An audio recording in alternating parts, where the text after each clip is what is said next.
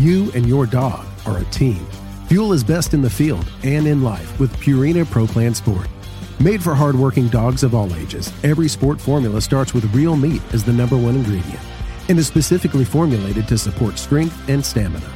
Try it today and see why ProPlan is the official dog food of Ducks Unlimited.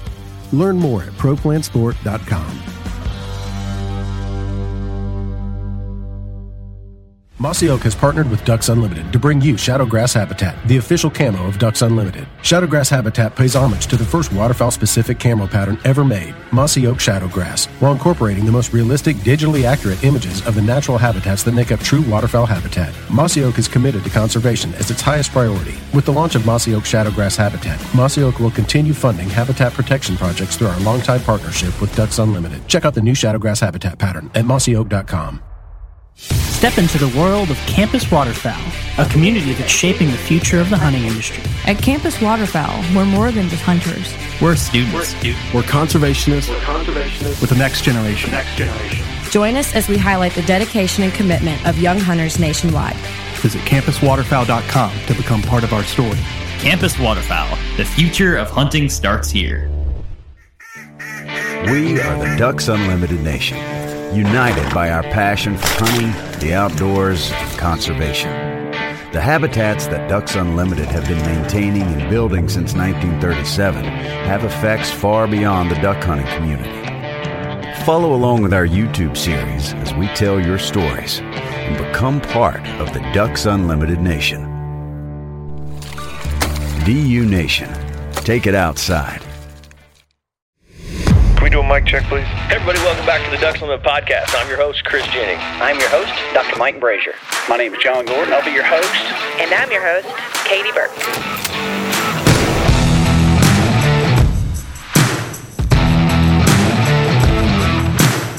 Welcome to the Ducks Unlimited Podcast, the only podcast about all things waterfowl. From hunting insights to science based discussions about ducks, geese, and issues affecting waterfowl and wetlands conservation in North America.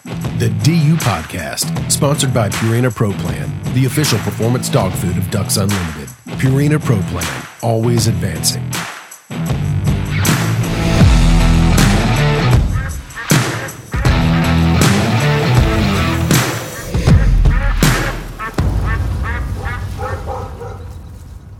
Hey everybody, welcome back. I'm your host, Mike Brasher. We have an exciting episode today. We're going to be talking about some of the new growth that's happening within Ducks Unlimited. We talk often about waterfowl habitats and how they continue to face threats and, and conversion throughout North America. And our message as Ducks Unlimited has always been that we need to grow the our ability to kind of counteract some of those threats to waterfowl habitats. And really, the way we do that is by attracting additional resources in, in terms of supporters, in terms of financial resources. And one of the spaces in which we've been able to really gain some traction lately is in a, a, broad umbrella, uh, something we refer to as ecosystem services. All of the interest in benefits that wetlands and waterfowl habitat conservation provides beyond just habitat for the ducks and geese and swans that use them. So, under this broad ecosystem services umbrella, we have a lot of other things that we will talk about. Joining me today in studio are two of our key people within the Ducks Unlimited organization that are helping us sort of forge that path. And we wanted to bring to you uh, a bit of a better understanding of what all of that means as you start hearing about this as Ducks Unlimited members and Ducks Unlimited Unlimited supporters, we want you to have a better understanding of what some of these terms mean. We want you to to be able to visualize some of this exciting work and recognize its importance to waterfowl and the things that we all care about and the things beyond waterfowl that we care about as well those two people are I'll, I'll tell you what i'm going to let them introduce themselves so i'm going to go right here sara introduce yourself Hi, all. I'm Sara Burns. I'm a water program specialist for the Great Lakes Atlantic region of Ducks Unlimited. I've been with DU almost two years, almost my anniversary, and I uh, work out of my home in southwestern Michigan. Water program specialist. You're probably the first water program specialist we've ever hired within Ducks Unlimited, right? Yeah, that's right. It's quite a distinction. It is. When I started, They onboarded me with read the strategic plan and the national business plan. And as I was reading it, I was like, oh my God, that's my job they're talking about. That's a big deal for Yeah. the organization. It's Yeah. exciting. Yeah, super cool. And then right here, Mike Sertle. I'm our manager of conservation programs for the Big Rivers Initiative states, which uh, are these states of Iowa, Illinois, Missouri, Indiana, Kentucky. And I help coordinate our on the ground habitat program in those states focused uh, on floodplain habitat for migration and wintering, and, and in the northern reaches, breeding habitat uh, for, for those waterfowl of the Great Lakes. and you have a calm, comfort, comforting radio voice. Man, Thank you. I, I appreciate that. A lot of coffee in the morning helps. with that. a lot of coffee. But, uh, yeah, I'm I'm uh, I'm based our Big Rivers field office, which is in O'Fallon, Illinois, which is on the Illinois side of the river, across from St. Louis. Uh, myself, other biologists, other engineers, and and that's where we kind of oversee the the program deliveries out of there. I've I've been with you just over 17 years now, and uh, 17 years. just over 17 years. Let me yeah. think about that. So I am almost at 18 years. So you would have started in, in 2006. Uh, May of 2007. Seven. Okay, math's not did math math isn't right? mathing right now. Maybe. Oh, I did the math wrong. 16 years. May of 2007. Yeah. Uh, Sorry, didn't know No. this was going to be a math Yeah, quiz no, in this. No, uh, I originally started up in our, our Great Lakes office in Michigan as our uh, Western Michigan Indiana biologist, and then over the course of my career was our Illinois biologist and and our manager of conservation programs now for a, a large portion of the Upper Miss Basin. I didn't really plan it like this, but I think having the two of you as part of this is sort of a it's it's a bit of the of microcosm of how DU and the staff that we that we hire and the importance of those staff has sort of evolved over the years. You go back in our, in our history, and pretty much all we hired were biologists, waterfowl biologists of, of some type, or wetland wetland ecologist a little bit. But uh, Mike, you're kind of from that traditional mold, but now you find yourself uh, working in a space that uh, where you don't think as much about waterfowl biology as you as you did when you started. It doesn't mean that you've forgotten your waterfowl biology or your passion or your concern for the waterfowl resource,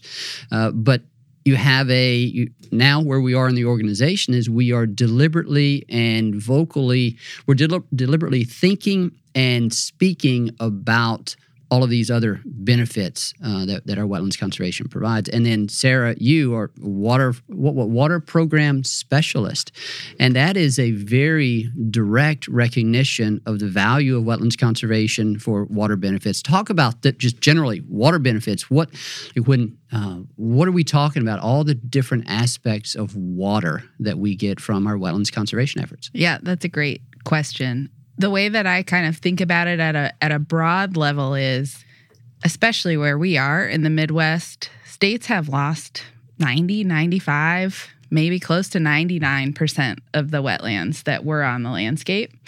And wetlands are wet, so they hold water for us. When we take that away, the water just moves really quickly through whatever system it's in. So you see flashier floods, you see more droughts, and you see water that's loaded with pollutants from whatever it's been washing over. And so just by bringing those wetlands back, we're keeping water up in the watersheds maybe where it would have stayed longer before. And this the value that comes out of that is clean drinking water. It's reduced flood, it's increased biodiversity. In some instances, it's a cooling service, kind of like air conditioners in the landscape. They mitigate the length of heat waves. Like they are kind of powerhouses um, in our systems. And so that's what I talk about and try to work on and pick a service and a and a a biologist who wants to deliver it and partners who are interested in it and just try to accelerate the the good work that DU's been doing for 85 years. And so, Mike, you've been with with DU. What did we decide? Sixteen years. 16 years, right? Yeah. Sixteen years, Yeah, and you have 2023. this idea. The, the idea that wetlands provide all of those benefits is not new, right? I mean, we've we've talked about it. We were discussing before we started recording. If you go back, I mean, long enough. The I remember whenever I was an undergraduate, we spoke most often about the benefits that wetlands conservation that's primarily directed to waterfowl provides to shorebirds. You know, there were a lot of integrated wetland management was a sort of a term back in the day, and that focused on how wetland wetland creation or enhancement or management for waterfowl also benefits shorebirds, also benefits waterbirds, uh, and a lot of other wetland dependent critters. And so we in the entire wetland conservation community have been recognizing those benefits for decades things have are changing now broader society and people are are valuing all of these ecosystem services clean water flood uh, storage uh, capacity uh, carbon sequestration climate mitigation kind of measures and a whole host of other things that you guys are way better to talk about than, than i am and and here is our opportunity as an organization to kind of stand up and say, hey, look at us over here. We've been doing this for decades. You want these things matter to you? Come work with us. Is that it in a nutshell, Mike? Yeah, very much so. The the projects that Ducks Unlimited has done, as you said, for decades. Uh, the projects, especially in in my landscape, you know, in the upper Miss landscape, in the floodplains of the the Mississippi, in the Illinois, the Missouri, the Ohio, looking at what we're seeing happening on the landscape, uh, we were seeing changes happen with river hydrology years back now, five, six years ago, you know, before DU really looked at expanding uh, with Sara and our other staff and all these additional benefits and promoting it more so than not. We were hearing from our state partners, our federal partners, our waterfowl and wetland management area staff that they couldn't keep, they would grow duck food all summer and we'd catch a late flood in their infrastructure, they couldn't get the water out fast enough. Or in something like 2019, because the flood was so high for so long, it literally just eroded away infrastructure. And and we were seeing a loss of productivity in the wetlands. And as one would expect, we were seeing waterfowl use decline. We we're seeing waterfowl hunter success decline. So a lot of our state partners came to us saying, "Hey, we're having these problems. Our old infrastructure from 20 years ago isn't it isn't addressing our needs. So we've been approaching it within our, our big rivers landscape for a number of years now that okay, then we're going to give you what you need. And it marries very nicely with what DU and Sara and myself and others are working on in this this natural infrastructure uh, sustainability landscape. And that's things such as you have a 1,000 acre backwater lake connected directly to the river. A 36 inch pipe is not going to handle what we expect to see in flooding regimes in the coming years. You still need that. You're a very important waterfowl management area. So we're going to come in, our engineers are going to work with you. We're going to put in three, four foot concrete boxes, and we're going to add a 100 foot emergency spill, relief spillway.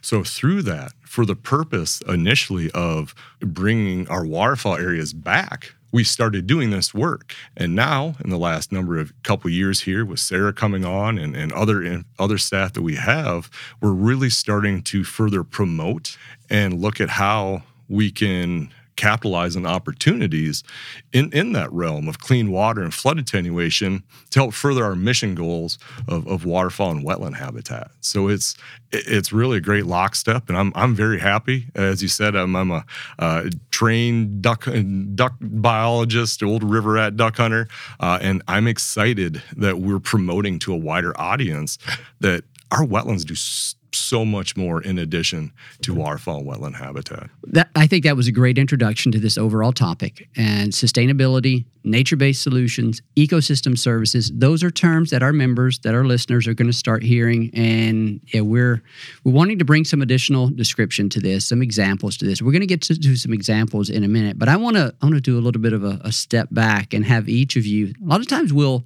uh, have each of you introduce yourselves. Most of the times we'll do this right at the top, but we're going to kind of mix it up. We're going to put it in right here. So, Sara, how did you tell us about your your upbringing?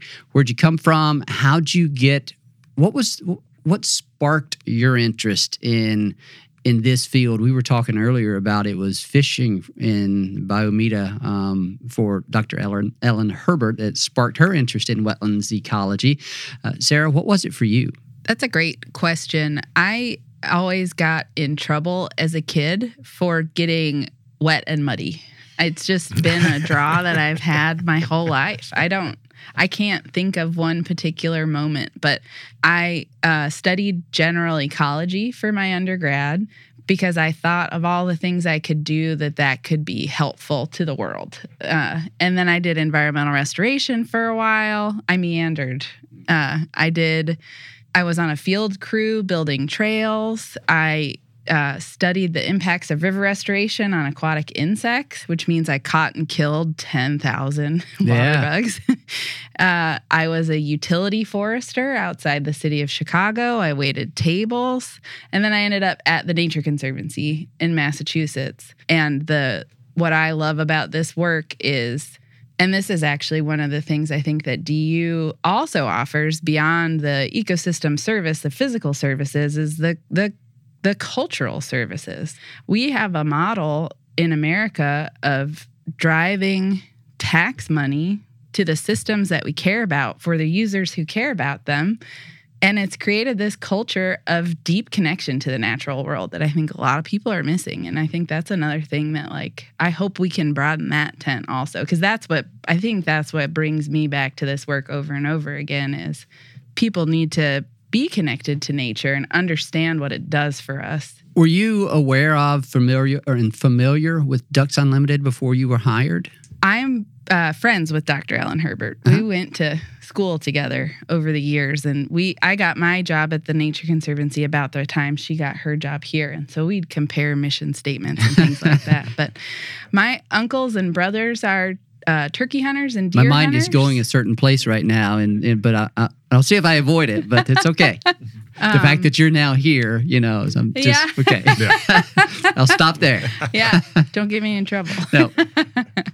Yeah, my uncles and brothers are are deer hunters and turkey hunters, and one of my first like you know air quotes like jobs as a kid was uh, my friend's dad bred and trained hunting dogs. So we'd get to take the puppies out and teach them how to swim and vacuum around them and teach them you know what snow was, but. Um, that I, I was not as directly aware of Ducks Unlimited What kind of hunting dogs? labs. Uh, for waterfowl hunting? Yep. Oh, Yep. cool. That so you did, but did you grow up hunting, waterfowl hunting, or anything of that? nature? You were just around the dogs. Just around the dogs. Yeah. Oh. I'd fish with my dad every so often. Oh, okay. Yeah, but that's about it. Very cool. And so you've been here almost two years now. Uh, what has been your impression? Kind of favorite story? Uh, any any sort of? Did you come to view Ducks Unlimited as? I don't know. I guess I'm just asking like your overall impression now that you've been here for a couple of years, or any sort of favorite story you like to tell about it. Yeah, I refer to my colleagues like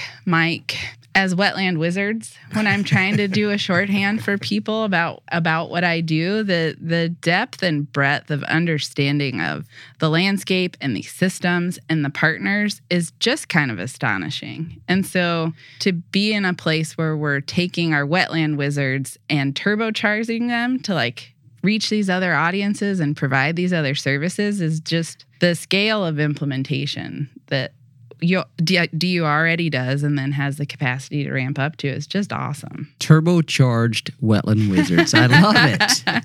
Maybe Folger's charged. Yeah, there you go.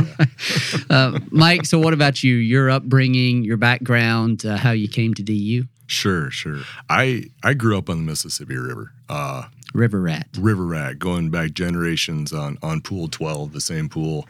I I grew up running trout lines and pan fishing and ice fishing, and my dad and grandpa, you know, ran trap lines back back in the day, and uh, yeah. So for me, it's it's always been a very personal connection. Um, to the Mississippi, especially, but but to floodplains and, and the wetland ecosystems. You know, uh, growing up as a kid in the river bottoms, just the diversity of you see of birds and plants and the things you learn just about nature, right? And you also learn that, as Sara said, wa- water's a powerful, powerful, powerful thing, and it's going in so many in ways. so many ways, and eventually it's going to do what it wants to do Mm. which segues well into what we've been talking about this morning. But for me, it's always been very personal, um, a, a personal connection to it. Uh, I was, you know, a, a biology geek as a kid. Like I always grew up somehow wanting to do.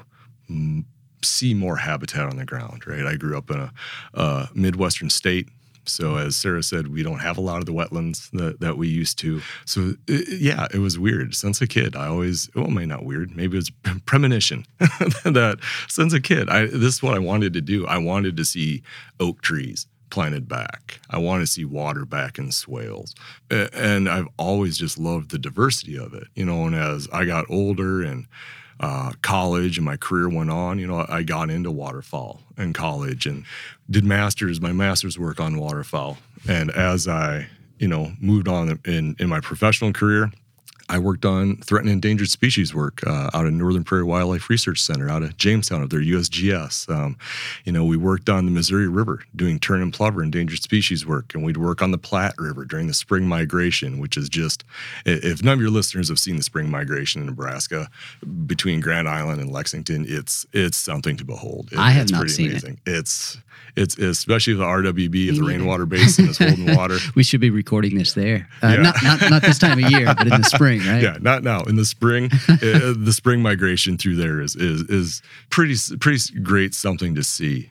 And then my my career brought me back to Ducks Unlimited. I I saw the opportunity to put my professional waterfowl knowledge and training to use uh, to to come back. Not that I didn't love North Dakota, I still absolutely love North Dakota and South Dakota, but come back to the Upper Midwest and and look at how can we get some habitat back on that landscape. Um, yeah, and that's that's what's brought me brought me to where I am in my career today. It, it started growing up on the Mississippi as a little kid, fishing for bluegills around the stumps and chasing squirrels and falling off wild grapevines into the water and you know all the good stuff. and as a biologist, as a biologist for DU, what are the primary things that you did uh, when you were, were that uh, regional biologist position? I and I asked that question to give people a sense of what what we do. Yeah, as, as a regional biologist for Ducks Unlimited within the organization, our primary role is that we're the ones that help to identify, plan, and then put that habitat on the ground. So, a, a for example is uh, as I was talking earlier about our infrastructure, we will have a state fish and wildlife area uh, because you know we've had long-term partnerships. So we know folks and right? And they know us and, and we're kind of a known entity for a lot of our partners when it comes to things like wetland engineering or, or land protection even in some instances. So the partner will reach out to the du bio and say hey we have this wetland unit you know uh, the old structure is rusted or as i was talking earlier the, the last flood got us it's done this to us every couple years we, we need something different. That biologist and then one of our engineers you know a lot of folks don't realize that we have professional civil engineers on staff. A lot of them. a lot of them and, and i always caveat i won't say we're the only nonprofit but we're one of the only ones that i'm aware of uh, that has has PEs these engineers and it really strengthens our conservation program. So the biologists and the engineers they'll go out to that site and they'll meet with the DNR staff and the DNR managers or the DNR engineers and they'll they'll look at the site and they'll say well we see what you have. What, what is your management goal and they'll say, you know, we want X amount of water, we need this food, or you know, we have this, this, these blinds, or, or how, however it is. Then we sit down with them, and our engineers will put together a conceptual design of okay, based on what we're seeing from the river hydrographs, based on what we're seeing from li- uh, uh, aerial interpretation of topography, based on sites, taking some measurements, we'll put together a conceptual design. And this comes around to where, as talking earlier, we'll take, you know, you had a 36 inch pipe, we're going to use something bigger. We take that. Um, if DU and the partners are in agreement to what that looks like, that's when the, really the DU, as a lot of folks are familiar with us, that's really when the DU fundraising machine kicks in. And that's where when we talk about our leveraging of, of all those dollars that, that our events-based folks raise and, and our, our major donors and supporters, that's where we take those funds and we leverage that against things that, again, our listeners uh, often hear about from Ducks Unlimited, the North American Wetlands Conservation Act, NAWCA, other things. Stretch those dollars, secure those funds, and then we work with oftentimes doing the contracting, the bidding, helping f- physically get a contractor on site to build and construct that wetland. And then when we're done, we we call it turnkey. We Yeah. kind of hand the keys back over to the state and say, hey, there you go. Based on our engineering, this structure should be able to handle what we're seeing now for water. If not, we got you an emergency spillway to let water in and out. Yeah, it- it's really it- it's a team effort, but you know when you're fortunate like myself and a lot of DU other DU managers to have great team members both on the biologist and engineering side, yeah, it's it's a really great thing to see in action. And and now you're over. What, what did you say? Uh, director or manager of conservation programs? What's your title now? Manager right now, but Okay. yeah, I mean, DU's expanding fast. So- we so got lots of things great change. things going on. Manager- so, manager so we'll of see. conservation programs in that Big Rivers yes, Initiative yes. area, and so you have now have some regional bi- biologists that are Yes. working underneath you that are doing that work, Yes, right? that- and yes, so that's you're correct. you're responsible for kind of implementing some of the growth vision that we have now in this space and in that particular area, right? Yes, yeah. And so then, Sara, talk about how you interface with and work in tandem with the the, the as we often call them, our bioengineering team, our team of biologists and engineers. What is it that you now bring to that conversation? That is a great question. So, the way that I think about it now is Mike mentioned NAWCA, and NAWCA's big grants are $3 million and it's a one to one match, right? At least two to one normally to be Two competitive. to one, Yeah. which means that for $3 million, we have to bring $3 million. If, if the bioengineering teams are working on a NAWCA grant, I do almost nothing. Actually, I do literally nothing. I don't get involved. On that project, it doesn't mean Yeah. you're sitting around yeah. doing nothing. Oh, yeah, exactly. Thank you. but, you know, as we're looking, for example, on the Mississippi River at pots of money to do the kind of work that Mike wants to do and is doing with funding caps of 50 million, we have to think about our approach to designing the application a little bit differently.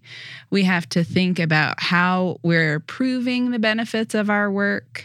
And so, you know, just as an example, we're working on a FEMA grant right now, and myself and the engineer who are working on the project have just been going back and forth with FEMA because we don't really speak the same language and figure out what they mean, what requirements apply, what do we have to prove, how are we working with the community.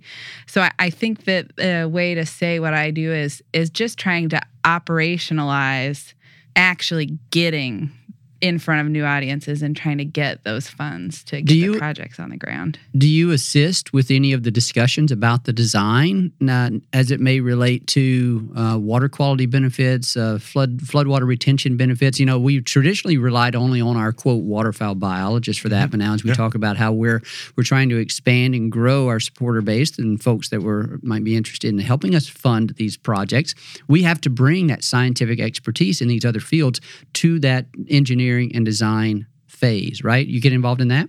Yes, I do. Um, and it depends to what level and in different locations. So we're also working in Michigan with the state trying to improve water quality in the Western Lake Erie Basin and removing phosphorus, which is the nutrient that we really want to keep out of Western Lake Erie because that is the nutrient that really drives a type of algae to thrive. And the that blue green algae. the blue green yeah. algae, yep, harmful algal blooms they call it, or cyanobacteria, uh, is generally ne- the phosphorus is what's driving that problem. in and that in that lake. in most freshwater systems, It is okay because a lot of times we hear about nitrogen as the nutrient of concern for uh, for hypoxia or something of Yes. that nature, right? But when we're talking about blue green algae, it's more phosphorus. Is that Yeah, the every ecologist will tell you that it, it's not this simple. Yeah, but yeah. in freshwater, phosphorus is the limiting nutrient, is what they call it. meaning when it gets introduced in large quantities, it releases and enables this massive growth of something. In this Yeah. case, the algae. Yeah. right?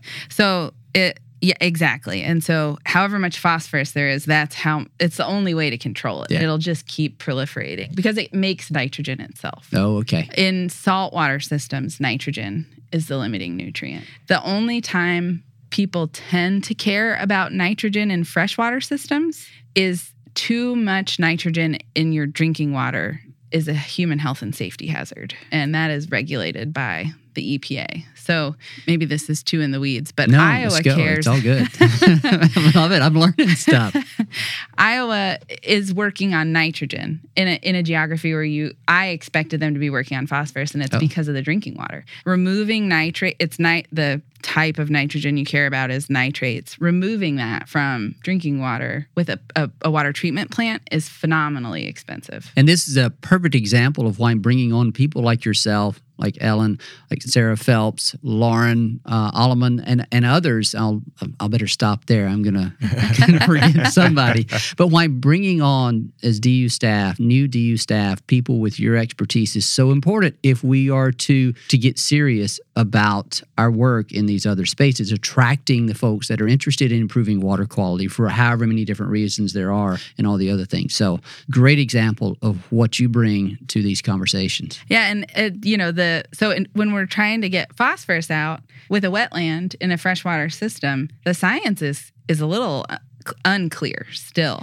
And so I work with Dr. Ellen Herbert at the national level, the local bio, bioengineering teams, and the regulatory agencies who are trying to meet their water quality goals to say if this is our site, are we how can we be sure that we're going to catch and hold mm-hmm. phosphorus and not actually make the problem worse? And we can do it but it's it's the leading edge of what we know about these systems is what we're trying to get on the ground. And just because we're talking about water quality floodwater retention doesn't mean that we're turning our back or ignoring the benefits to waterfowl right? That is that that is still key in our in our the way we view our conservation programs our conservation projects. Uh, and this is a, a great segue to what we're going to discuss after the break. We want to we want to provide a few examples of how we've been able to sort of grow partnerships around wetland conservation from groups that are interested in some of these other benefits, but that when we deliver those projects, we do so in a way that will still benefit waterfowl. Or if we're uncertain about whether they're benefiting waterfowl, we're investing in science to answer that question, right? So stay with us, folks. We're going to take a quick break here and we will be right back with more.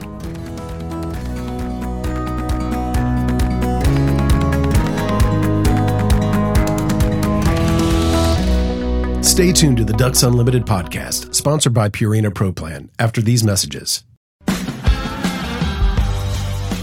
You and your dog are a team. Fuel is best in the field and in life with Purina Pro Plan Sport. Made for hardworking dogs of all ages, every sport formula starts with real meat as the number one ingredient and is specifically formulated to support strength and stamina. Try it today and see why Pro Plan is the official dog food of Ducks Unlimited. Learn more at ProPlansport.com.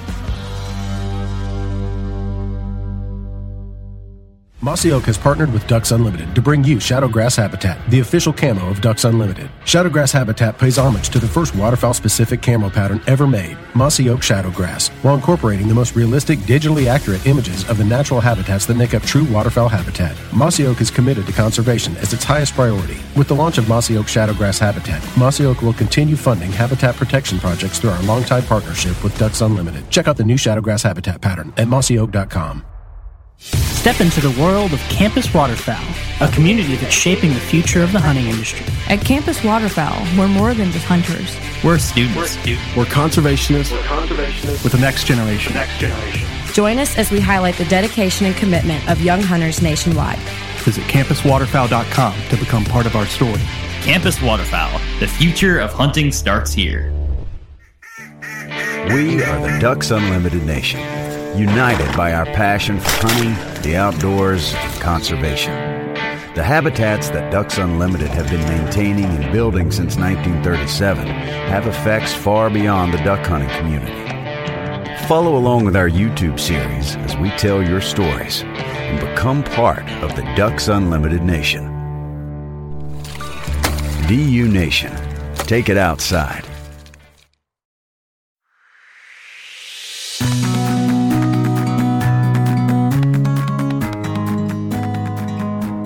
Welcome back, everyone. I'm here with Sara Burns and Mike Sertle, and we're talking about sustainability, nature based solutions, growth in the Ducks Unlimited organization around these benefits beyond waterfowl, and wanting to kind of help you, help educate all of you and others on, on this really exciting time and exciting opportunity to increase the pace at which we're making a positive impact on wetlands and other waterfowl habitats. We're going to talk about some of the examples, kind of put some maybe more tangible thoughts and images in people's mind. And we're going to go to the places that y'all are familiar with. I, I think what we'll do, uh, we've touched on this a little bit, but might be useful to do it a bit more directly. Sustainability, nature based solutions, a quick definition of those. Who wants to take that? Do you want to do sustainability and I can do nature based solutions? Sounds good. Okay. Who goes first now? One decision made. Well, Go ahead. I'm going with sustainability as Yeah. the umbrella. Yeah. There we go. So when we talk about sustainability at Ducks Unlimited, we're talking about the ecosystem services that are provided by wetlands that isn't waterfowl production because waterfowl production is our primary mission. So the team that you alluded to earlier tends to focus on water quality in my geography, flood resilience also. On the southern coast, they're looking at coastal resilience. So, thinking about mitigating uh, waves and erosion and damage to coastal systems. In the um, Great Plains region, they, the sustainability program does a lot with aquifer recharge, trying to have enough drinking water. So, it's it's kind of a shorthand. Sustainability is kind of a shorthand for for any of those services. And the people that work delivering all those different services, we get together every so often and like, oh, who are you talking to? How's it going? That kind of thing. Mhm. Yeah. Did I miss anybody in that team since you referred to it? Billy is Billy part of that team? Billy, so the ecosystem service, like I think we're called the topical team right now, includes a mix of staff like myself that were hired to do an ecosystem service role. Brought And- that expertise. Yep. And I think you did get everyone. Lauren Allman focuses a lot on carbon. Sarah Phelps works in the southern region. Ellen Herbert is kind of our senior scientist. And then actually there's Kath- Kathleen Sampsell. Oh yes, I knew. Yeah, I knew. I felt like we were forgetting someone there. And then Billy, uh, since I mentioned, Oh yeah, and we have a new person, brand like new. a month Who's that? in, Jared. Jared Hansen. Oh yeah, yeah, yeah. Well, Yeah. he's he doesn't feel like he's new. He's new to Ducks Unlimited. He's Yeah. actually been on the Ducks Unlimited podcast before, talking Has about he? black Oh, okay. whistling Cool. ducks. Yeah, Cool. Yeah, he came to us from Christian Brothers University here, um, here in Memphis, and so he's yeah. Jared is now working with us on the on the eco- ecosystem services. Um, uh, area and so Billy, since I mentioned his name, I don't know. I'm looking, trying to look up his title there. Uh, he, he works on carbon. He's a resource eco- economist and works on some of our carbon issues out, out west. And Yeah. so we'll have we've been trying to get Billy on uh, in the past, and uh, we just missed one another whenever he's been here. But we'll take care of that here in the future. So uh, you're on notice, Billy. I guess. Um, all right, and so then we're done with sus- sustainability. Our definition there. Yeah, Okay. yep. All right. Take it, Mike. Natural infrastructure really is looking at how do we work with the landscape that we're given.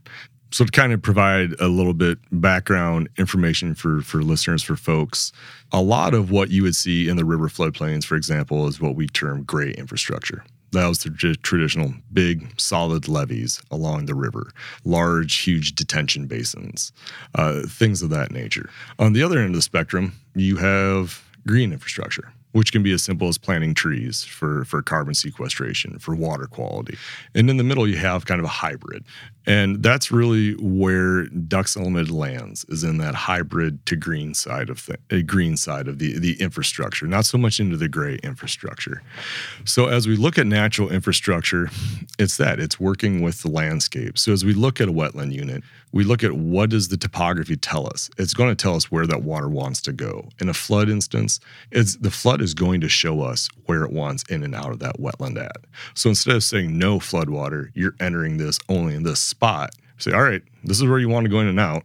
If you're going to tear it apart, then all right, we're gonna we'll put you a new entrance and exit here too. So it's still using some of the gray infrastructure techniques, you know, things like control structures, pumps where it's appropriate for uh, either taking water in or, or getting flood water back out of unit after after the river system has gone down.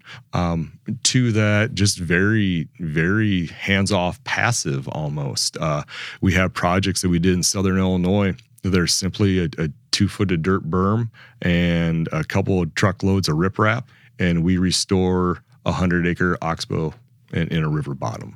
Um, so the natural infrastructure, again, it's, it's very similar. It- It's really what DU has been doing, at least in my landscape and, and across a lot of Yeah, DU. Gulf Coast as well. yeah, We've the Gulf of that, Coast. yeah. The last, yeah, we look at the at the terracing Yep. and, and everything in the Gulf. rock breakwaters. Very much so, right? And um, again, as we talked earlier, it's just a great fit for Ducks Unlimited. It's when I talk to people and I talk at meetings and they say, "Well, what do you guys do at the Big Rivers Field Office?" I said, "Engineering. This this is our thing. Like we we love doing it, and we love." Everybody in my office is a duck hunter, die hard guys, and, and they all want to see these projects have the waterfowl benefits.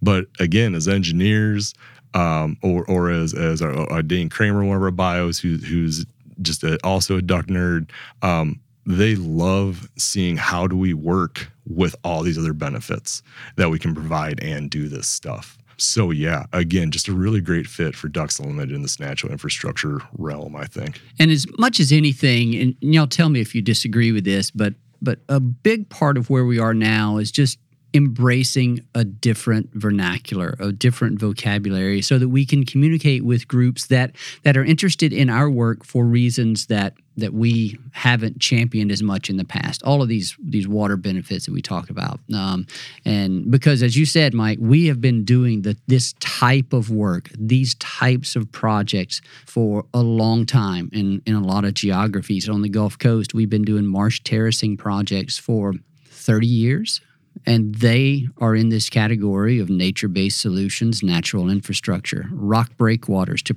along the GIWW or other um, shorelines as a way to slow or prevent the erosion of that coastal marsh. And, and that's under this under this umbrella or this label of coastal resiliency i think it, it falls. We've been doing that for 20 years or longer. And we did it back then because we said those coastal marshes are eroding. They're valuable to us as a conservation organization because though they provide habitat to ducks. We knew at that time that they provided habitat for all sorts of other birds, and we talked about that. Now we're saying and talking about more explicitly and proudly that those same marshes that we're protecting with those same structures are also benefiting fisheries, they're benefiting coastal communities, they're benefiting local economies, they're benefiting carbon sequestration in some situations.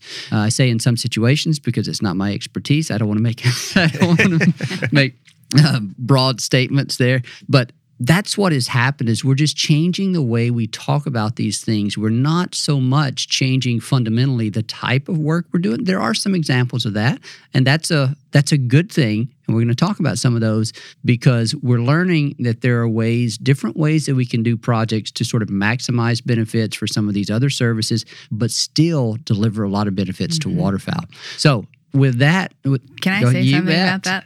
I think it. You're absolutely right, and it's but it's also important to keep in mind that because our landscapes have changed so much and conditions have changed so much that when you go out to these sites what you see the infrastructure you see might look really different mm-hmm. than how it used to look yeah so we're we're getting to the same outcome and we're trying to provide the same services and create the same habitat and work with our partners, it may not always look the same. That's though. right. So I think that that's something that people just need to be uh, aware of is that, you know, things it, change. It, it will just, change. And just because it changes doesn't mean it's bad doesn't mean it's worse.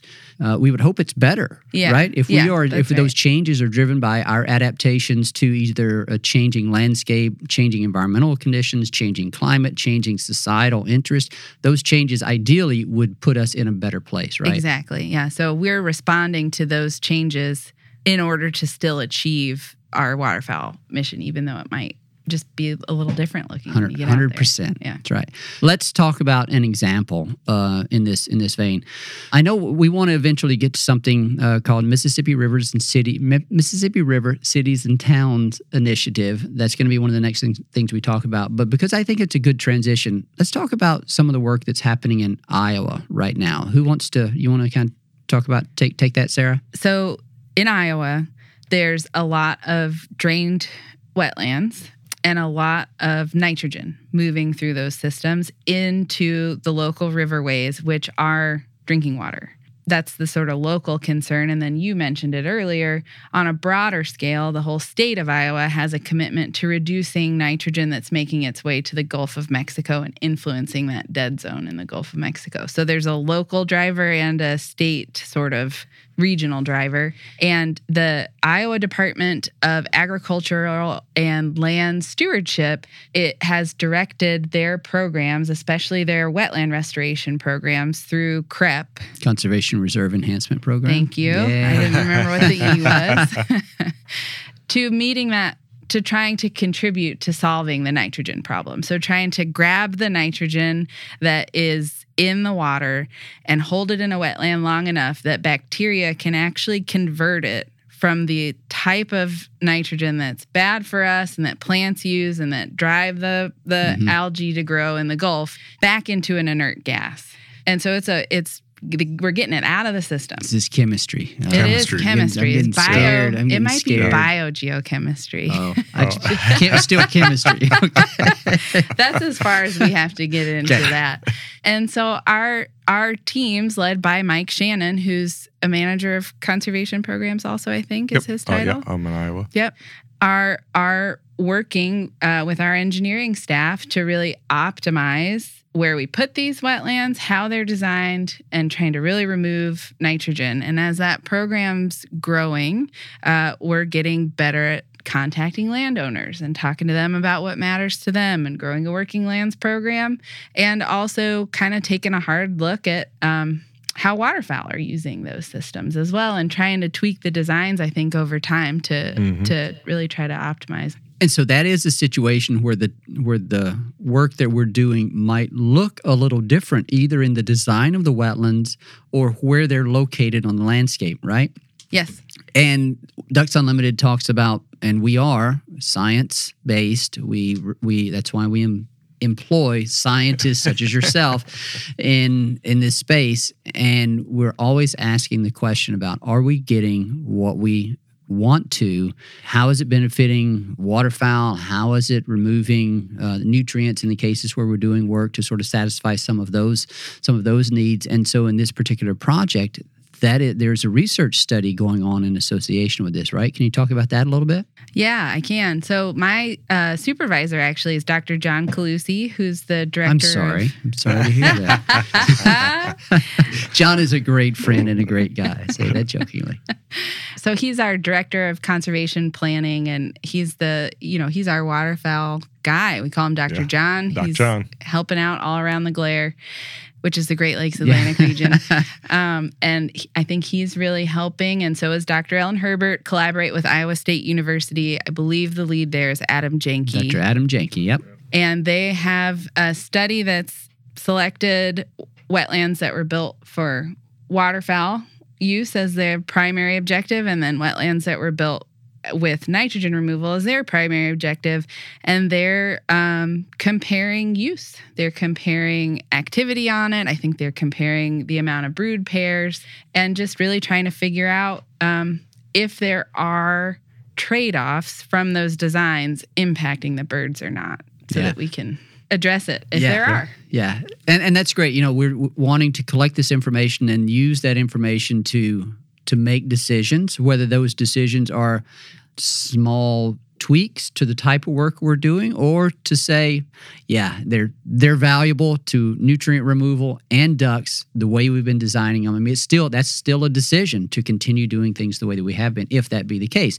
We were talking a little bit before we started recording about some of the preliminary results of that. I don't we don't want to kind of get out in front of that uh, on this episode. What i will say and this occurred to me as i was hearing uh, listening to you there sara recently uh, Campus Waterfowl, which is a another sort of media platform here of Ducks Unlimited, had an interview with uh, with Dr. Adam Janke and his graduate student. I think it's Evie. I'm not going to try to. I can't recall the last name, but anyway, uh, Derek had a sit down conversation with them about that very project. So, Campus Waterfowl. Uh, it's a recent episode. If you want to learn more about that, uh, I encourage you to go, go look for that. Uh, I say a recent episode. We're actually recording this in late August, so it that episode came out in early August, early to mid August on Campus Waterfowl. So go check it out. You can learn all about that that study, and they may be, they may share some preliminary results with you. I haven't listened to the entire episode yet, so I don't know. But uh, but anyway, a great example of how we're working in different spaces with with new audiences and and attracting additional resources to conserve wetlands that waterfowl are going to use. So maybe now is a good time to transition to the Mississippi River Cities and Towns Initiative. And so sure. for that, Mike, yeah. I'm going to MRCTI is how we refer to it around here. Yeah.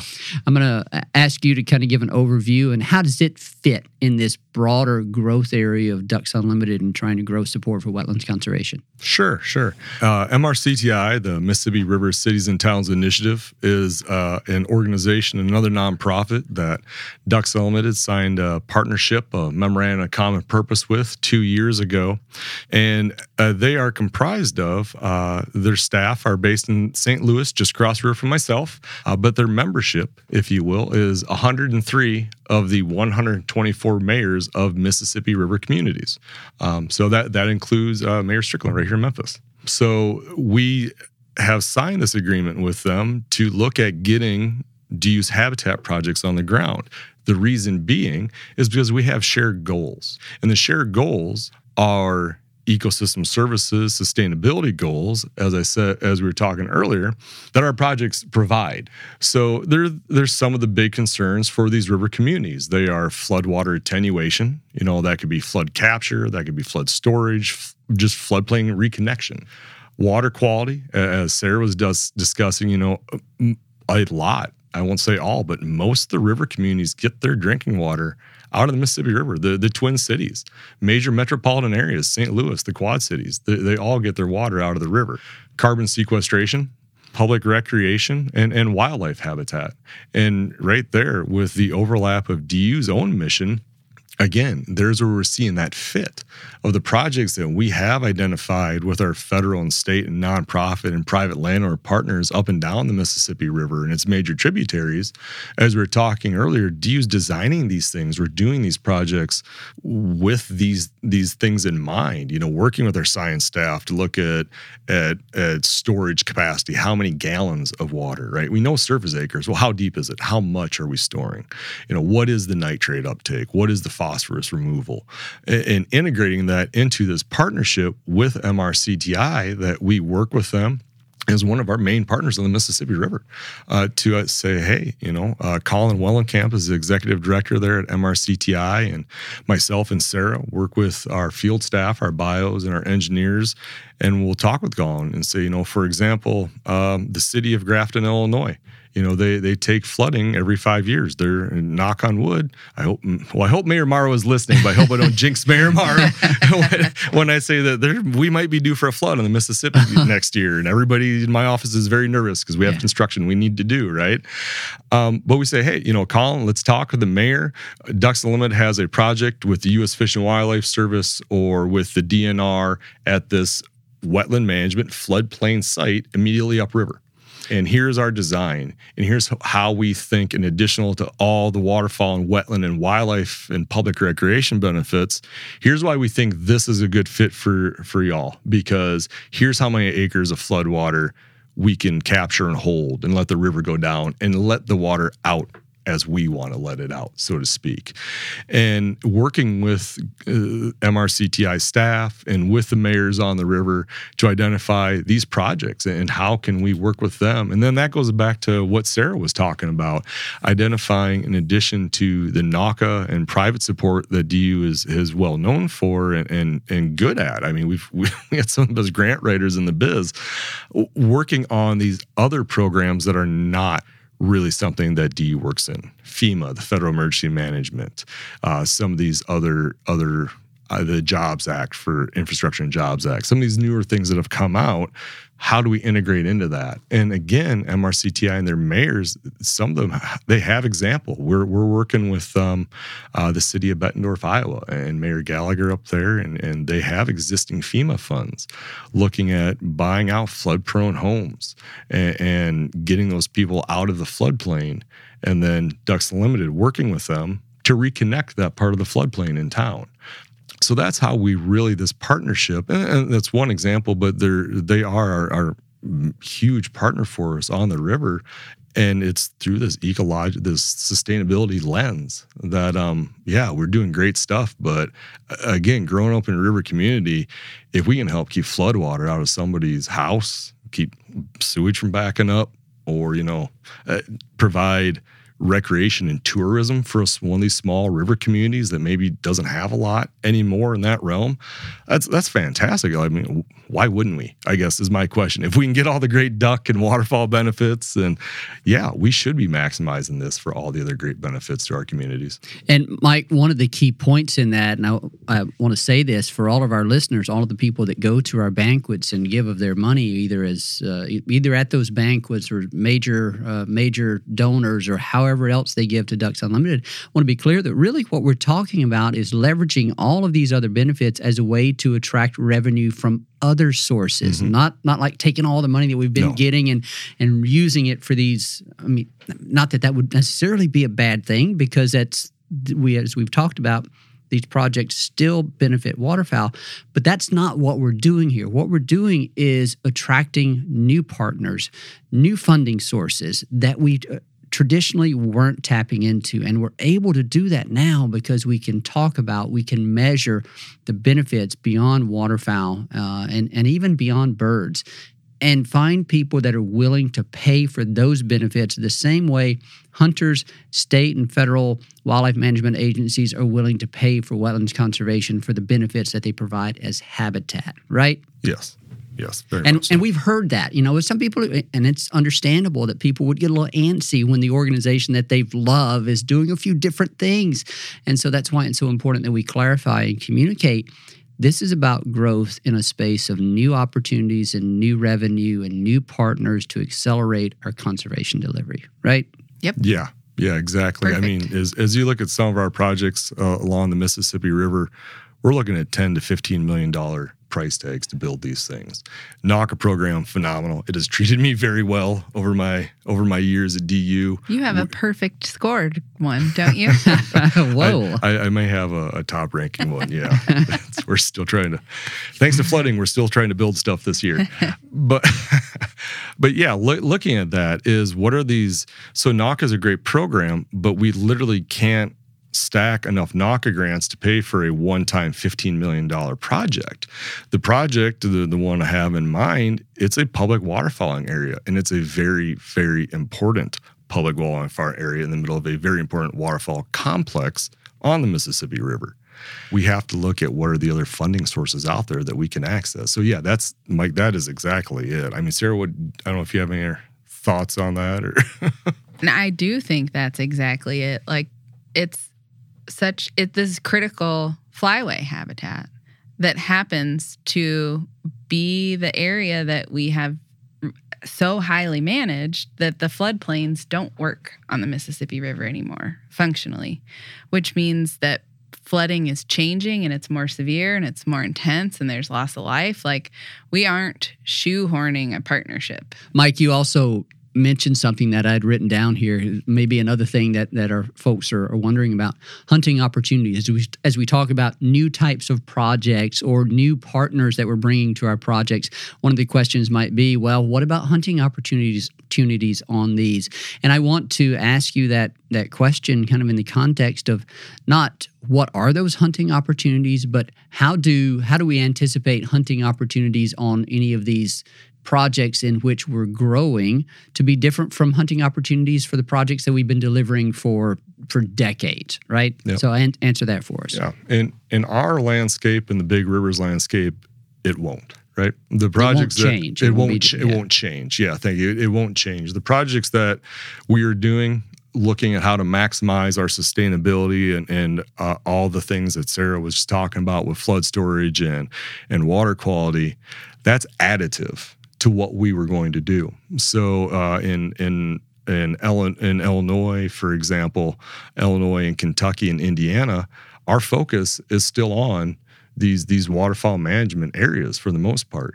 And we're still doing these projects to improve either hunting access or hunting success or, or something in that vein. So as we do these es pro these ecological services projects these these natural infrastructure projects which i just threw another term out there it's all the same. As we look at these natural infrastructure projects it's it's maintaining that. So we're still looking at that. Now there are because of this partnership there are projects that we will likely work on that that are are not really going to be hunting projects. So the city of Bettendorf, I'm pretty sure they're not going to let us get a hunting program going in the middle of town, right?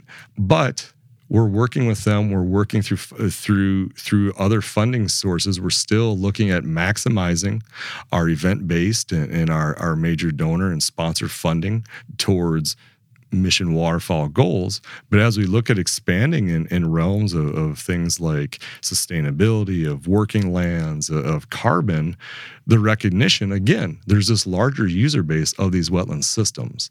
Um, so yeah, the, the, still still that waterfowl hunting and water public access focus is still a, a, very large, large component for us. And we have other instances. We had some really great projects uh, on the Rock River in Northern Illinois. Maddie McFarland, our, our Northern Illinois bio, has been working with Sara and others looking at the ecological benefits, the flood storage specifically in water quality at a DNR site. And one of the reasons, again, that the DNR came to us originally is they wanted to create a new waterfowl hunting area. So this was a, a very large floodplain site that they had not had a waterfowl program. It's open to bow hunting, it's open to dove hunting, but we know ducks and geese used it when it flooded. And, and the waterfowl biologist and the state staff said, hey, you know, this is very close to the Quad Cities. It's an area we don't have a lot of waterfowl hunting opportunity in Northwest Illinois will you guys come work with us and do some floodplain engineering? And when we get through all these phases we're going to we're going to open up a new public waterfowl program. Well yeah that's fantastic. That's a slam dunk. So if anything i've seen over at least the last decade we really as you said it's the partners that own the land you know it's generally what their rules or some of them what their restrictions mm-hmm. are. But yeah we we continue and always will continue uh, some form of, of, open public recreation, hunting, waterfowl hunting, but you know, uh, bow hunting, upland hunting, mm-hmm. just some sort oh, of yeah. use, right? Um, yeah, and, and hopefully as we work with this, just expanding those opportunities really. Yeah, and it is it. Would you say it's it's fair to say that where there can't be a recreation component, those projects are still sited and designed and planned in the context of supporting life cycle needs? Very much oh, so. Yeah. Very much so. Yeah, as you look at, um, for example, in in upper parts uh, the Great Lakes, Wisconsin, Northern Illinois, Northern Indiana, Michigan, it's very much the breeding landscape for for the Great Lakes mallard population. Very important for for especially the eastern more portion of the Mississippi Flyway. As as we look at that landscape, a lot of that is private landowners because they are. We need these small potholes, these small wetlands, this grass is very similar to our IDOLS program out in Iowa. So, yeah. And now the benefit of us doing that work, Northeast Indiana, we've had a two decade successful private lands program with the Fish and Wildlife Service and the DNR and some great DU supporters and donors in, in Northeast Indiana. We've done almost 7,000 acres between almost 900 individual projects of small potholes and grasslands to increase that production. Well, as I remind folks in southern Indiana years ago, those birds come south, right? I think one final example, maybe from the East Coast. Uh, Sara, before we started recording, we were talking about some of the work that we're doing in the coastal salt marshes over there. So give us give us the the rundown on those type of projects and and how are we how are they benefiting waterfowl? How are they uh, intersecting interest beyond waterfowl? So, um, our team in New England and then the North Atlantic are really focused, uh, a large part of their programs on coastal salt marshes. And I'll probably get these stats a little wrong, so I'll just. well, what is they say? Sixty-seven or seventy-eight percent of all statistics statistics are made up anyway. I thought it was eighty-two. so we're on fair. We're on. Yeah. We're, we're, in good in a good place. Yeah. So, so salt marshes are, are globally rare ecosystems that black ducks use and need, and they're vital for black duck populations. I can't tell you more than that. uh, but in that geography, that's where so along the coast of New England down into New Jersey, Delaware, Maryland, 25% of the country's population is also in that geography. So we've I believe that statistic. I'll yeah, I think 24, 25, quarter, approximately a quarter. Yeah, yeah. and and and people like to live by the the coast because it's beautiful and you go crabbing and you have your yacht or whatever. So we've built all the way up to the edge of the salt marsh. Sea levels are rising, the salt marshes are getting squeezed, but as you said earlier, these are vital ecosystems for black ducks, for fisheries, for coastal economies, for slowing down the energy of storms as they come from the ocean and make landfall. And um, the team out there is sort of in a race, I'd say, to try to keep salt marshes existent. Uh, the the projections that I've seen them share, I think, is 2060, 2080. We're looking at black duck being really, really, really imperiled, really at threat, potentially loss of a lot of these ecosystems because of sea level rise. On that in that coastal landscape. Yep. Yeah. Yep. And so the working in the coast uh, to do environmental restoration is also tricky because so many people want to also build development on the coast. So it's highly regulated. Things can be very slow. And the science is telling us we don't have a ton of time to try to to maintain these ecosystems. So our teams are working in partnership with university uh, partners and the state and federal partners, local partners, and they're looking at opportunities to say, well, what's besides sea level rise and besides development pressure, what's wrong in these marshes? And usually the answer is, well, we just gave a bunch of people shovels in the 1930s and told them to go dig mosquito ditches as part of a worker protect like worker program. And so they're just grid ditched and that ditching just changes everything about them. And so they where they may have been able to keep up with sea level rise by trapping and holding sediment, they're so altered that they're they're struggling to do that. And so our bioengineering teams are like I said working in partnership to come up with low cost, low tech is what they call it, low technology solutions where they target ditches and other unstable hydrology that could cause system failure and they go out and they cut grass and they bundle it up and they you know they it's not a ditch plug but they they put it out there and they're they they're seeing some of these marshes with pretty low cost efforts that don't have a super stringent permitting process that takes 3 to 5 years start to heal themselves. And so our teams are working at Jim Figge's I'm going to get this wrong, thousands of acres. He's looking at thousands of acres in Delaware and targeting, well, which low cost, low tech solution will solve the problem here and and trying to come up with a, a comprehensive plan to try to secure some of these locations. It's it's really cool work. Well, and that's I love it because you bring it back around to natural infrastructure.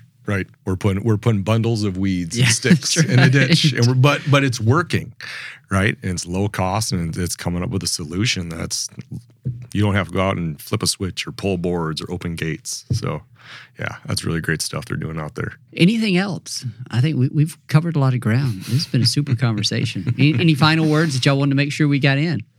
No, I just, uh, yeah, as I think to Ducks Unlimited and, and all the great areas that we're growing in and, and our continued great supporter base, our expansion in, into other other parts of society, I'm I'm really excited. I, I, think what Sara and and and and Ellen and Lauren and myself and and everybody else are kind of looking at in the realm of sustainability and natural infrastructure. I really see this as being a great way for Ducks Unlimited to to access not just funding, but partners and a broader audience to help us continue to really not just drive but expand our our core mission of waterfowl and wetlands. And and and I say that as somebody who is a dyed in the wool you know used to be duck bio. I do a lot of paperwork now but still duck bio at heart and duck hunter at heart. Um, I, I'm excited that it's going to allow us to do the things we really need to do on the landscape as we look at what are waterfowl patterns and things and whatnot looking like in the next 20, 30, 40, 50 years. And, I think, I hope, I believe, I truly believe, do we are lining ourselves up now for that eventuality in the future. Absolutely. You know, I go back to the 2012 North American Waterfowl Management Plan. It was the, the revision, a pretty massive rewrite of that that core document that provides an overarching sort of vision for waterfowl management, waterfowl conservation in North America.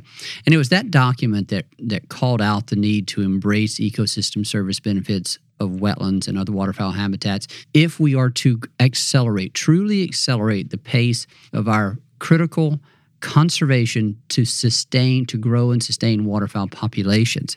That was the interest of that document. And it said, this is the way we can grow and accelerate that. It's one thing to to put it on paper. It's another thing entirely to implement it and to to demonstrate the true potential of of that vision.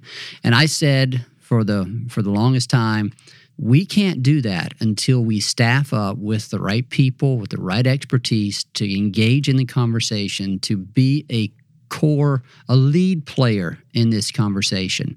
And it's really exciting over the past five years to see Ducks Unlimited add that capacity, staff capacity, add that expertise to begin talking with new audiences, whether they be corporations, whether they be other countries about some of the work that we're doing, uh, municipalities, mayors, all of those these types of new people that we're talking about and talking with. We couldn't do it without the new people that we have and the new the new roles and responsibilities that we've incorporated. And it's super exciting to see the growth that it's leading to. And it's also absolutely thrilling to me to see that we are doing it while keeping an eye on the things that you talked about waterfowl waterfowl conservation. That is our mission. That is where we're headed. But we're embracing in a very real fashion all of these other benefits and trumpeting those benefits as we kind of go forward as an organization that that's growing. And people like to be part of something that is growing that is doing great things and that is truly in this in this case leaving the world a better place uh, for for all of society. So it's a pretty cool thing. And thanks to each of you and the rest of the team for your role in, in doing that. It's, it's super cool. So thanks, Mike. Thanks, Sara, for being with us. Yeah, thank, you. you. A very special thanks to our guest on today's show, Sara Burns and Mike Sertle. We appreciate them being here. They are some of the leaders of the organization right now in this new area of ecosystem services, sustainability, uh, natural infrastructure, nature based solutions, however many other words you want to put to it. It's an exciting time. We thank all of you, our members and supporters, for, for being longtime supporters of Ducks Unlimited for getting excited alongside alongside us in this time of growth uh, and new opportunity. As always, we thank our producer Chris Isaac, who does an absolutely wonderful job with everything he does here at Ducks Unlimited, including the podcast. We also thank you, the listener, for joining us and for supporting wetlands and waterfowl conservation. And we encourage you to share this episode with your friends, tell them about the great work that we're doing, and join us on a future episode of the Ducks Unlimited podcast. Thank you for listening to the DU Podcast, sponsored by Purina Pro Plan, the official performance dog food of Ducks Unlimited. Purina Pro Plan, always advancing. Be sure to rate, review, and subscribe to the show and visit ducks.org slash DU Podcast. Opinions expressed by guests do not necessarily reflect those of Ducks Unlimited. Until next time, stay tuned to the Ducks.